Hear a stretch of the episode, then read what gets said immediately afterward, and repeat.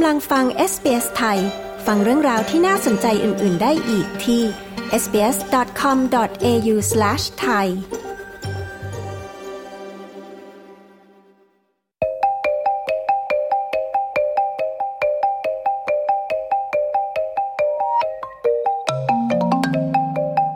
ข่าวสายตรงจากประเทศไทย ประจำวันจันทร์ที่ 8 มกราคม พุทธศักราช 2567 ประชุมสภาอภิปรายงบประมาณประจำปี ฝ่ายค้านเกาะเรื่องดิจิตอลวอลเล็ตและฤดูฝุ่นที่ประเทศไทย คุณยศวัตรพงษ์ประพาสผู้สื่อข่าวของ SBS ประจำประเทศไทย มีรายละเอียดค่ะ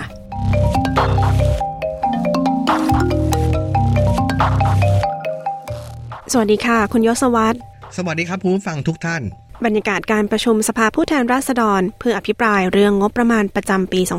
2567 ที่ผ่านมาเป็นอย่างไรบ้างคะ เมื่อวันศุกร์ที่ผ่านมาครับที่ประชุมสภาผู้แทนราษฎรมีมติ รับหลักการวาระแรกของร่างพระราชบัญญัติงบประมาณรายจ่าย ประจำปีงบประมาณ 2567 ในวงเงิน 3.48 ล้านล้านบาท ด้วยคะแนนเห็นชอบ 311 เสียง ไม่เห็นชอบ 177 เสียงนายเศรษฐาทวีสินนายกรัฐมนตรีและรัฐมนตรีว่าการกระทรวงการคลัง ขอบคุณสมาชิกที่ร่วมกันพิจารณาร่างพระราชบัญญัติงบประมาณที่รัฐบาลเสนอ แม้งบถูกจัดภายใต้ระยะเวลาที่เร่งด่วน มีงบผูกพันที่จะต้องดูแลอย่างเป็นธรรม และมีวงเงินที่จำกัด แต่ยืนยันรัฐบาลให้ความสำคัญกับการจัดทำงบประมาณ ที่มุ่งทำให้ชีวิตประชาชนดีขึ้น ผ่านการดำเนินนโยบายที่ครอบคลุมด้านเศรษฐกิจสังคมและการเมือง ทั้งระยะสั้น นโยบายระยะยาว โดยการจัดทำงบประมาณนี้มีไฮไลท์ที่สำคัญ 4 เพิ่ม 1 ลด ก็คือการจัดงบเพิ่มขึ้น เพิ่มงบลงทุน เงินคงคลังเพิ่มขึ้น จากการจ่ายเงินคืน เพื่อรักษาวินัยการเงินการคลัง และเพิ่มรายได้ มั่นใจว่าจะขยายฐานภาษีได้จากการจัดเก็บรายได้ให้เป็นธรรม ส่วนหนึ่งลดหมายถึงรัฐบาลจะขาดดุลลดลง ที่จะเป็นการลงทุนทางการเงินที่คุ้มค่า และรัฐบาลจะใช้งบประมาณให้มีประสิทธิภาพ ใช้อย่างมีเป้าหมาย ให้คุ้มกับเงินภาษีของประชาชนทุกบาททุกสตางค์อย่างไรก็ดีก่อนหน้านี้มติพักร่วมฝ่ายค้านไม่เห็นชอบร่างงบประมาณดังกล่าว เพราะว่าไม่สะท้อนการแก้ปัญหาวิกฤตการณ์สำคัญต่างๆ ทั้งวิกฤตเศรษฐกิจที่รัฐบาลประกาศอยู่ตลอดเวลา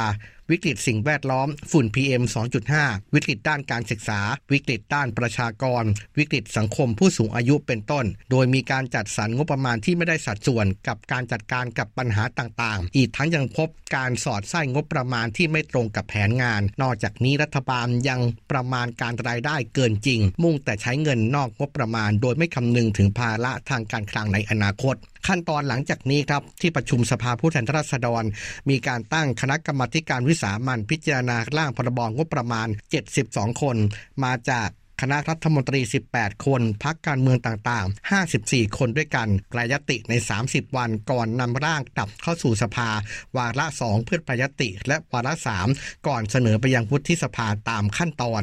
มีการถกประเด็นเรื่องนโยบายดิจิทัลวอลเล็ตที่เป็นนโยบายหาเสียงของพรรคเพื่อไทยในสภาอย่างไรกันบ้างคะ หนึ่งในฝ่ายค้านที่ตั้งคำถามเรื่องนี้คือนางสาวศิริกัญญาตันสกุลสสก้าวไกล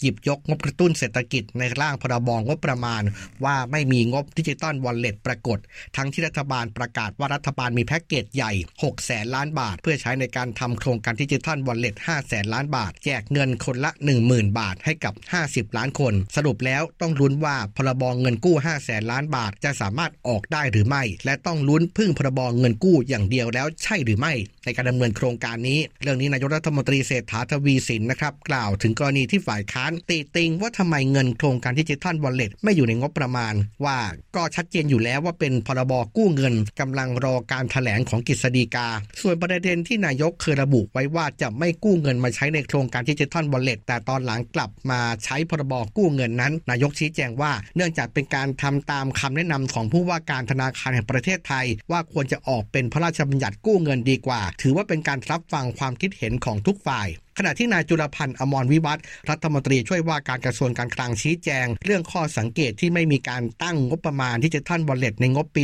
67 โดยยอมรับว่าได้มีการเปลี่ยนแหล่งที่มาของเงินดิจิทัลวอลเลตโดยสรุปก็คือการใช้พรบเงินกู้ เนื่องจากต้องการสร้างความโปร่งใสและเป็นการหารือจากคณะรัฐมนตรีกับกฤษฎีกาแล้ว เพื่อที่จะเติมเม็ดเงินลงไปทั้งนี้ครับรัฐบาลเองได้ส่งคำถามไปยังกฤษฎีกา เรื่องของการ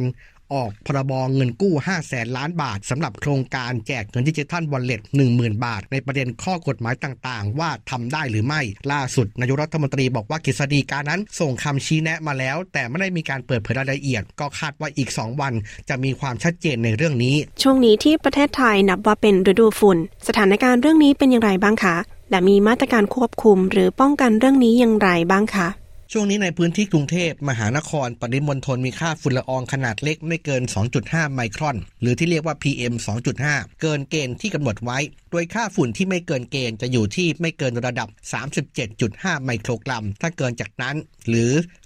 37.6 ไมโครกรัม ถึง 75 ไมโครกรัม จะเรียกว่าระดับสีส้ม หมายถึงปริมาณฝุ่นที่เริ่มมีผลต่อสุขภาพ และถ้าเกิน 75 ไมโครกรัม จะอยู่ระดับสีแดงเป็นระดับที่ส่งผลต่อสุขภาพ ซึ่งกรุงเทพมหานครปริมณฑลหลายพื้นที่ค่าฝุ่นอยู่ระดับสีส้ม ด้วยเหตุที่มีการสะสมของฝุ่นละอองหมอกควัน ปานกลางถึงค่อนข้างมาก เนื่องจากลมที่พัดปกคลุมมีกำลังอ่อนลง และมีการระบายอากาศอยู่ในเกณฑ์ที่ไม่ดี ส่งผลต่อปริมาณฝุ่น ไม่เพียงแต่ในพื้นที่กรุงเทพปริมณฑลเท่านั้น แต่รวมถึงภาคเหนือตอนล่างกับภาคตะวันออกด้วย ร้อยเอกรัชตะพิสิทธิ์บรรณกร ผู้ช่วยรัฐมนตรีทรัพยากรธรรมชาติและสิ่งแวดล้อม กับนางสาวปริยาพรสุวรรณเกตอธิบดีกรมควบคุมมลพิษแถลงว่าช่วงนี้ประเทศไทยเข้าสู่ฤดูฝุ่นแล้ว นับตั้งแต่นี้เป็นต้นไปสถานการณ์ฝุ่นในไทยจะเริ่มมีความรุนแรงขึ้น ที่ประกาศว่าเป็นฤดูฝุ่นเพื่อให้รู้ว่าถึงเวลาจะต้องเตรียมตั้งรับ และดำเนินการแก้ปัญหาอย่างจริงจัง เข้มข้นทุกมาตรการ สถานการณ์ฝุ่นโดยทั่วไปในภาคกลาง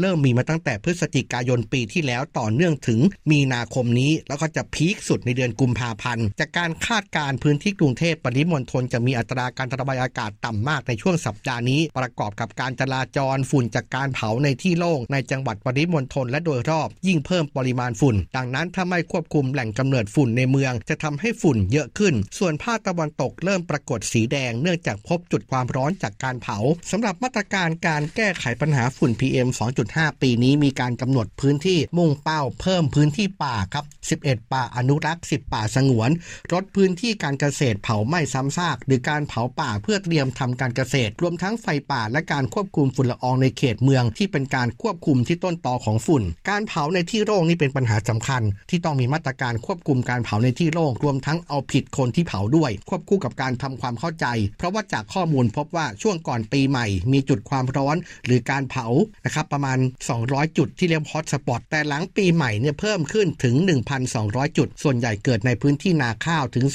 38%พื้นที่การเกษตรอื่นก็อย่างเช่นไร่อ้อยไร่ข้าวโพด ทั้งนี้ฝุ่นละออง PM 2.5 สามารถถูกสูดเข้าลึกถึงทางเดินหายใจและปอดก่อให้เกิดการทลาคายเคือง แสบจมูก ไอจามมีเสมหะ หอบหืดหัวใจวายเฉียบพลัน หลอดเลือดสมองตีบ และที่อันตรายที่สุดอาจถึงขั้นเป็นมะเร็งปอด วิธีการหลีกเลี่ยงคืองดออกกำลังกายหรือทำกิจกรรมกลางแจ้ง ในช่วงที่มีภาวะหมอกควันและฝุ่นสูง เนื่องจากการใช้แรงมาก หรือการหายใจแรง อาจยิ่งเพิ่มการสูดเอาละอองฝุ่น PM 2.5 เข้าสู่ทางเดินหายใจและปอดมากขึ้น รวมทั้งการสวมหน้ากาก N95 ที่ถูกต้องถูกวิธีเป็นต้น ยศวัตรพงประพาสรายงานข่าวสำหรับ SBS ไทย จากกรุงเทพมหานคร